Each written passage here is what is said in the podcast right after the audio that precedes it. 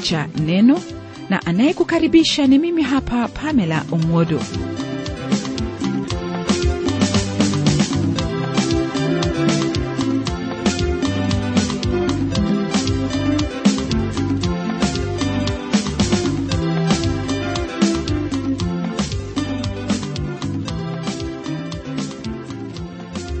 shukuru mungu kwa fursa hii ambayo ametupa ndugu msikilizaji nikiwa na uhakika kwamba yale ambayo yapo kwenye somo letu la leo ni ya baraka na kukuhekimisha kwa habari ya biblia ambayo ni kitabu cha kipekee na pia ni neno la mungu kwetu wanadamu. Huenda wasema kwamba mchungaji mbona haraka kukata kesi kuwa biblia ni neno lake mungu? Subiri mwenzangu kwa kuwa kuna machache ambayo yapo nayo nitakapokueleza jukumu litakuwa lako iwapo utasadiki kuwa hili ni neno lake mungu au la. Jinsi nilivyokuahidi lile ambalo nataka tuendelee kuona ni thibitisho kwamba kitabu hiki ni neno la mungu kutokana na utabiri au unabii ambao ulikwisha kutimia. La msingi ni kwako kufahamu kuwa katika hilo ambalo lathibitika kwamba tayari limetimia ni msingi wako wa kuamini kwamba hayo ambayo hayajatimia ni lazima kutimia. Hii ni kwa kuwa huyo aliyenena na yakatimia ndiye amenena hayo ambayo hayajatimia. Moja kwa moja msikilizaji nataka tuzingatie unabii wa mtumishi wa mungu danieli. Huyu ni nabii ambaye mungu alimwonyesha kuhusu kuinuliwa kwa falme za ulimwengu hasa upande huo wa mashariki ya karibu. Alitabiri habari za kuinuliwa ule ufalme au utawala wa wamedi na waajemi wa yunani na warumi. Haya aliyafanya katika maelezo ya kina sana kwa kiwango kwamba hata wapinzani wa neno hili hawana lingine ila kukubali kwamba maono yake danieli aliyapokea kutoka kwa mungu maono ya kwanza aliyoyaona ilihusu sanamu ya mtu ambapo kichwa chake kilikuwa cha dhahabu nayo na iliwakilisha utawala na ufalme wa babeli. Kisha kifua na mikono yake ya fedha ikiwakilisha huo ufalme wa wamedi na waajemi nalo na tumbo lake na viuno vyake vikiwa vya shaba vilivyoakilisha ule utawala wa wayunani na miguu ambayo ilikuwa ya chuma iliwakilisha utawala wa kirumi. Danieli hakumwambia mfalme ndoto aliyoota tu bali alimpa tafsiri yake pia. Hili ndilo twalipata katika kitabu cha danieli kwenye sura ya pili aya ya 37 hadi hiyo ya 40 ambayo yasema hivi. Wewe e mfalme huu mfalme wa wafalme na mungu wa mbinguni amekupa ufalme na uwezo na nguvu na utukufu. Na kila mahali wakaapo wanadamu wanyama wa kondeni na ndege wa angani amewatia mkononi mwako naye amekumilikisha juu ya hao wote wewe u kile kichwa cha dhahabu. Na baada ya zamani zako utainuka ufalme mwingine mdogo kuliko wewe na ufalme mwingine watatu wa shaba utakao itawala dunia yote. Na ufalme wa nne utakuwa na nguvu mfano wa chuma kwa maana chuma huvunja vyote na kuvishinda. Na kama chuma kisetavyo vitu hivi vyote ndivyo utakavyovunjavunja na kuseta. Kwa habari ya falme hizi ndugu msikilizaji maelezo yake kikamilifu kwa yeye mwenye tashwishi yapo kwenye sura ya nane ya kitabu hiki cha danieli. Isitoshe habari hizi ambazo twazisoma kwenye kitabu hiki cha danieli ndizo ambazo twazipata katika historia ya kawaida jambo ambalo lathibitisha kuwa yote ambayo danieli aliyanena yalitoka kwa mungu na hivyo kitabu hiki yani biblia ni kitabu cha kuaminika kwa kuwa ni neno la mungu kwetu wanadamu. Kama vile ilivyo kwenye biblia ndivyo historia yashuhudia kwamba ufalme uliofuatia babeli ambao ulitawala ulimwengu wote ulikuwa huo wa wamedi na waajemi kisha kufuatiwa wa wayunani halafu ule wa kirumi. Katika unabii wake danieli kwa hali ya uwazi kabisa anena habari za alexander mkuu na jinsi atakavyoinuka na kuwa mtawala na kwamba baada ya kifo chake ufalme wake utagawanyika mara nne. Hilo kama vile ilivyo kwenye neno lake mungu ndivyo ambavyo twashuhudia kwenye historia ya kawaida habari hizo twapata kwenye sura ya 11 aya ya 3 na 4 ambayo yasema hivi. Na mfalme hodari atasimama atakayetawala kwa mamlaka kubwa na kutenda apendavyo. Naye atakaposimama ufalme wake utavunjika na kugawanyika katika pepo nne za mbinguni lakini hautakuwa wa uzao wake wala hautakuwa kama mamlaka yake ambayo alitawala kwayo. Kwa maana ufalme wake utang'olewa hata kwa ajili ya wengine zaidi ya hao msikilizaji miaka 200 baada ya danieli kuandika au kutabiri kwa jinsi hii alexander mkuu aliinuka na kuwa mtawala mwenye mamlaka kubwa naye hakuwa na uzao. Baada ya kifo chake ufalme wake uligawanyika mara nne kati ya majemedari wake.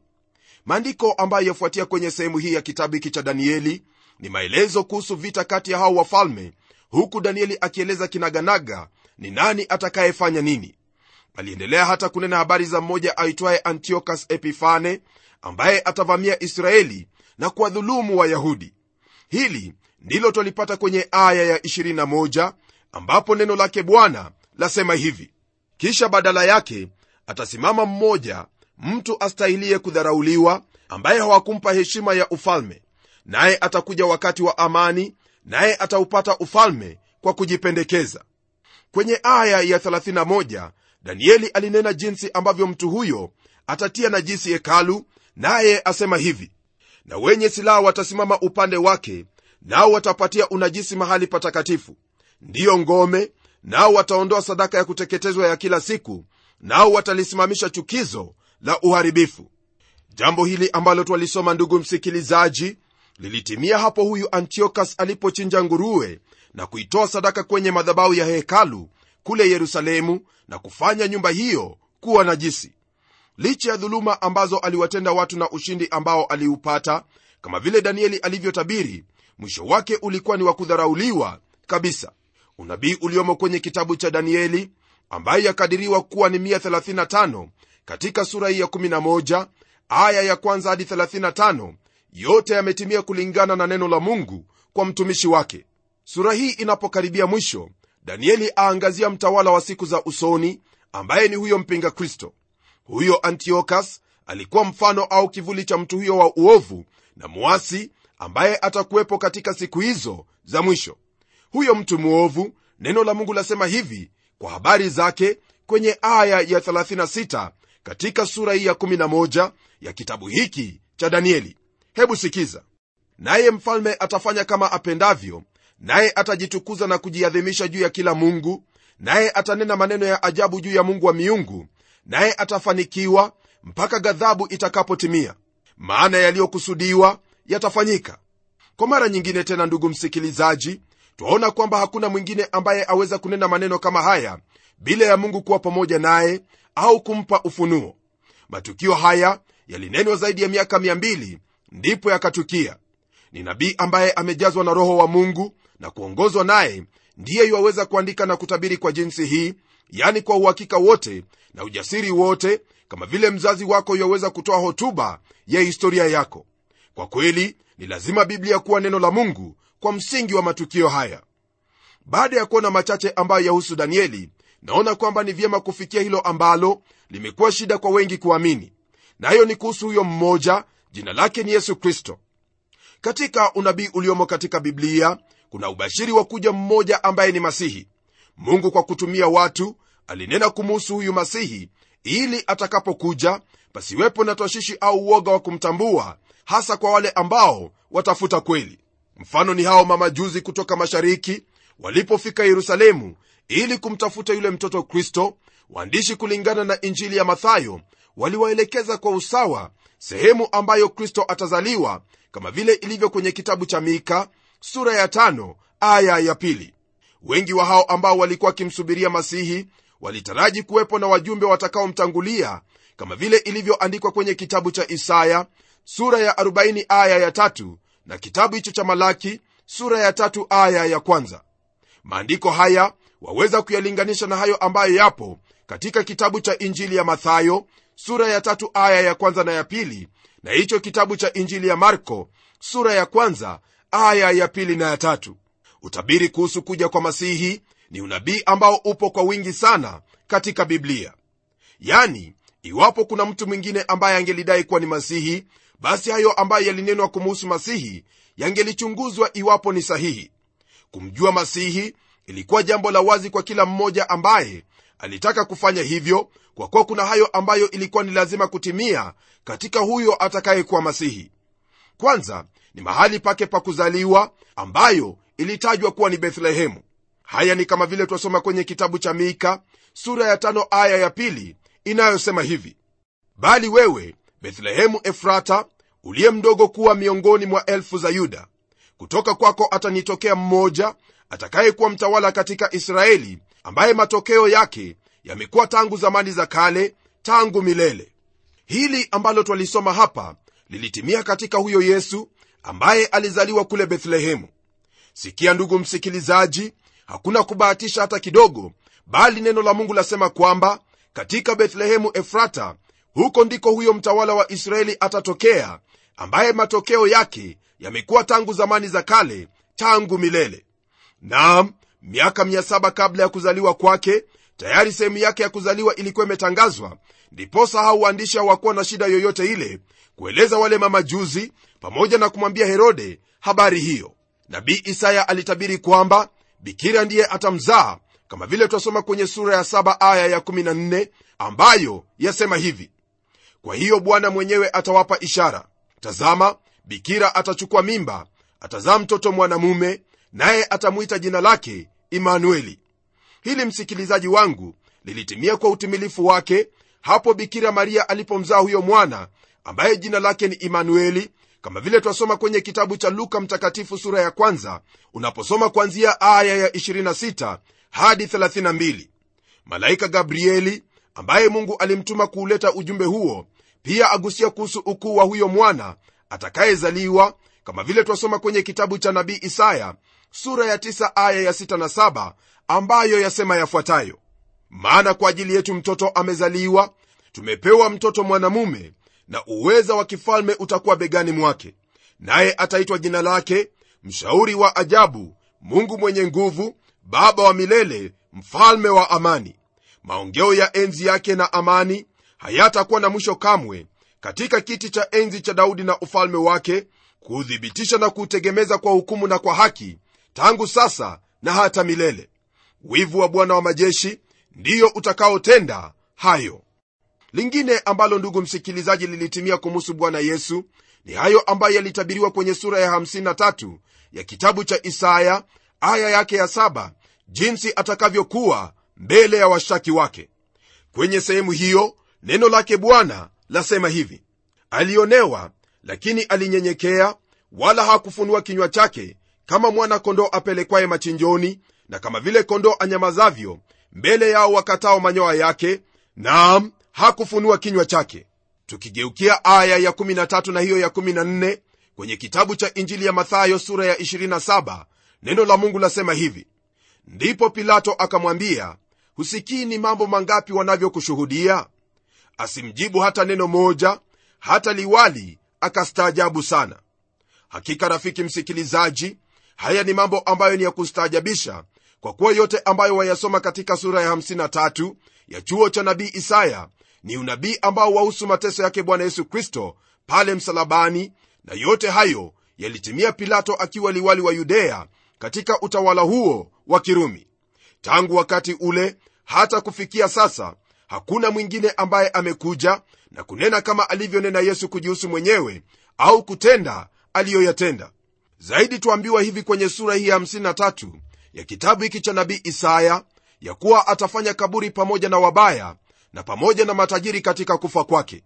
Hili msikilizaji ndilo lilitendeka kama vile neno la mungu la tuarifu kwenye kitabu cha injili ya mathayo sura ya 27 aya ya 57 hadi hiyo ya 60 kwa maneno haya. Hata ilipokuwa jioni akafika mtu tajiri wa arimathaya jina lake yusufu naye mwenyewe alikuwa mwanafunzi wa yesu. Mtu huyu alimwendea pilato akauomba mwili wa yesu. Ndipo pilato akaamuru apewe. Yusufu akautoa mwili akauzongazonga katika sanda ya kitani safi akauweka katika kaburi lake jipya alilokuwa amelichonga mwambani akavingirisha jiwe kubwa mbele ya mlango wa kaburi akaenda zake. Kama vile nilivyokuwa nimetajia hapo awali maandiko haya ambayo nimeyasoma sasa hivi ni yale ambayo yalitimia kulingana na nabii isaya jinsi alivyotabiri. Yesu kristo alipokuwa katika mwili alisema kwamba baada ya kufa kwake kwenye siku ya tatu atafufuka tena. Hili ndilo lipo kwenye zaburi ya 16 aya ya 1 ambapo neno la mungu latujulisha kwa maneno haya. Maana hutakuachia kuzimu nafsi yangu wala hutamtoa mtakatifu wako aone uharibifu. Jambo hili ndugu msikilizaji ndilo petro ashuhudia kwalo mbele ya wenyeji wa yerusalemu kama vile twasoma kwenye kitabu cha matendo ya mitume sura ya pili aya ya 29 hadi hiyo ya 31 ambayo yasema hivi waume ndugu zangu mniiwe radhi niseme kwa ujasiri mbele yenu habari za baba yetu mkuu daudi ya kuwa alifariki akazikwa na kaburi lake liko kwetu leo. Basi kwa kuwa ni nabii akijua ya kuwa mungu amemwapia kwa kiapo ya kwamba katika uzao wa viuno vyake atamketisha mmoja katika kiti cha enzi yeye mwenyewe akitangulia kuyaona haya alitaja habari za kufufuka kwake kristo ya kuwa roho yake haikuachwa kuzimu wala mwili wake haukuona uharibifu. Pamoja na hili ambalo petro alishuhudia na kuomba usome kwenye kitabu cha injili ya mathayo sura ya 27 kwanzia aya ya 61 na kuendelea nawe utayaona matukio yaliyokuwapo baada ya yesu kuzikwa kwenye kaburi la huyo yusufu wa arimathaya. Sitakosa kutaja hilo ambalo danieli aliona kwenye maono yake kwa habari ya zile falme na mfalme huyo atakayetawala milele na milele. Haya ni yale ambayo tuyayapata kwenye sura hiyo ya saba aya ya 13 na 14 ambapo neno lake bwana latuambia hivi.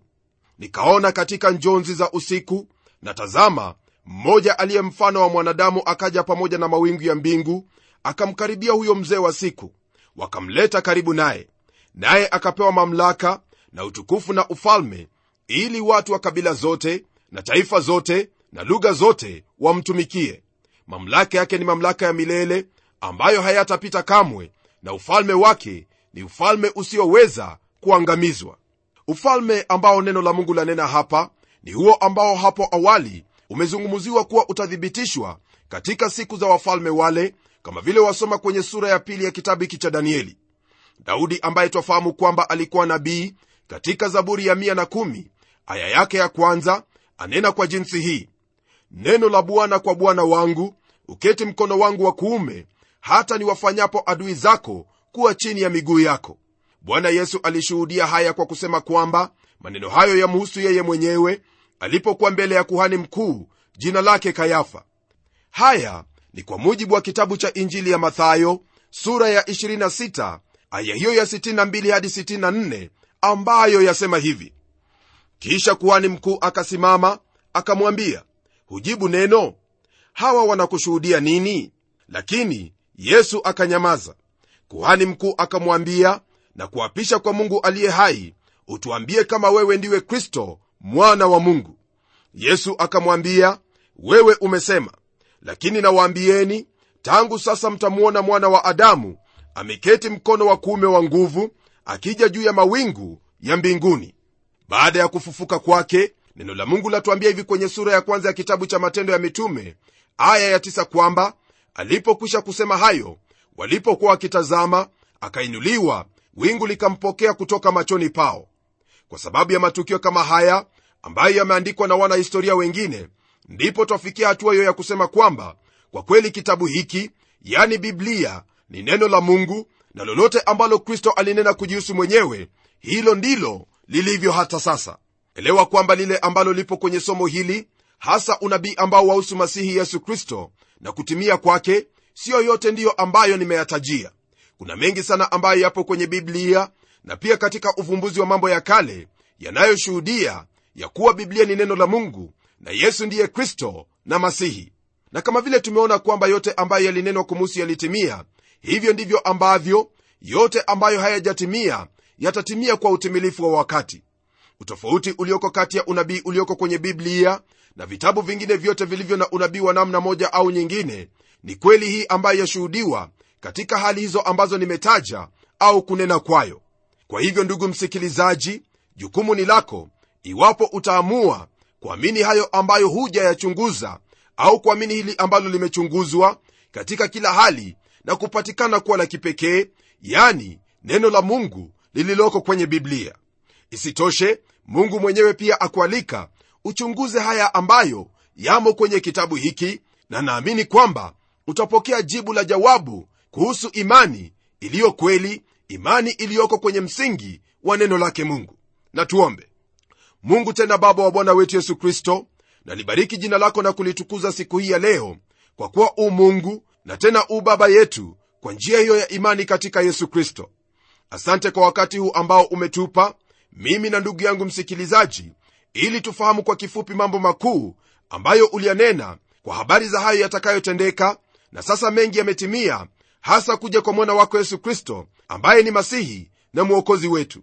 Ombi langu ni kwamba kutokana na ushahidi wa neno hili lako pamoja na mengi zaidi ambayo tumepata kuyafahamu kupitia historia na maarifa ya mambo ya kale utamwonyesha ndugu yangu jinsi ilivyo muhimu kwake kuliamini neno hili kwa kuwa ni hakika haya naomba kwa imani nikijua kwamba kama vile ulivyofungua macho yangu ndivyo utamtendea msikilizaji wangu kusudi aone hayo ambayo umewaandalia wote wanaoweka imani yao na tumaini lao katika mwana wako yesu kristo. Mpoze kiu aliyo nayo ya kujua kweli kweli itakayomsogeza karibu nawe hasa anapolisikia neno lako na kuliamini. Najua kwamba utamwonyesha kwa njia ya huyo aliye kweli. Jina lake ni yesu kristo ambaye tumeomba pia katika jina lake amen. Rafiki yangu najua kwamba kuna mengi ambayo tumejifunza kufikia sasa ila lile ambalo nataka ufahamu ni hili kwamba biblia mbali na jinsi mtu aweza kukwambia kuihusu ni vyema wewe mwenyewe kuichunguza nawe hautajuta kwa kuchunguza na kutafuta kweli ambayo itakuweka huru na kukuongoza hata upokee uzima wa milele. Na kwa hayo natazamia kukutana nawe kwenye kipindi kijacho ili tuone jinsi ambavyo wale waliosoma neno hili walivyobadilishwa pamoja na masuala mengine. Hadi wakati huo na kutakia heri na baraka zake mwenyezi mungu katika shughuli zako zote za kutafuta kujua kweli na imani ambayo itakusaidia maishani mwako sio sasa tu bali hata milele. Ni mimi mchungaji wako jofre wanjala munialo na neno litaendelea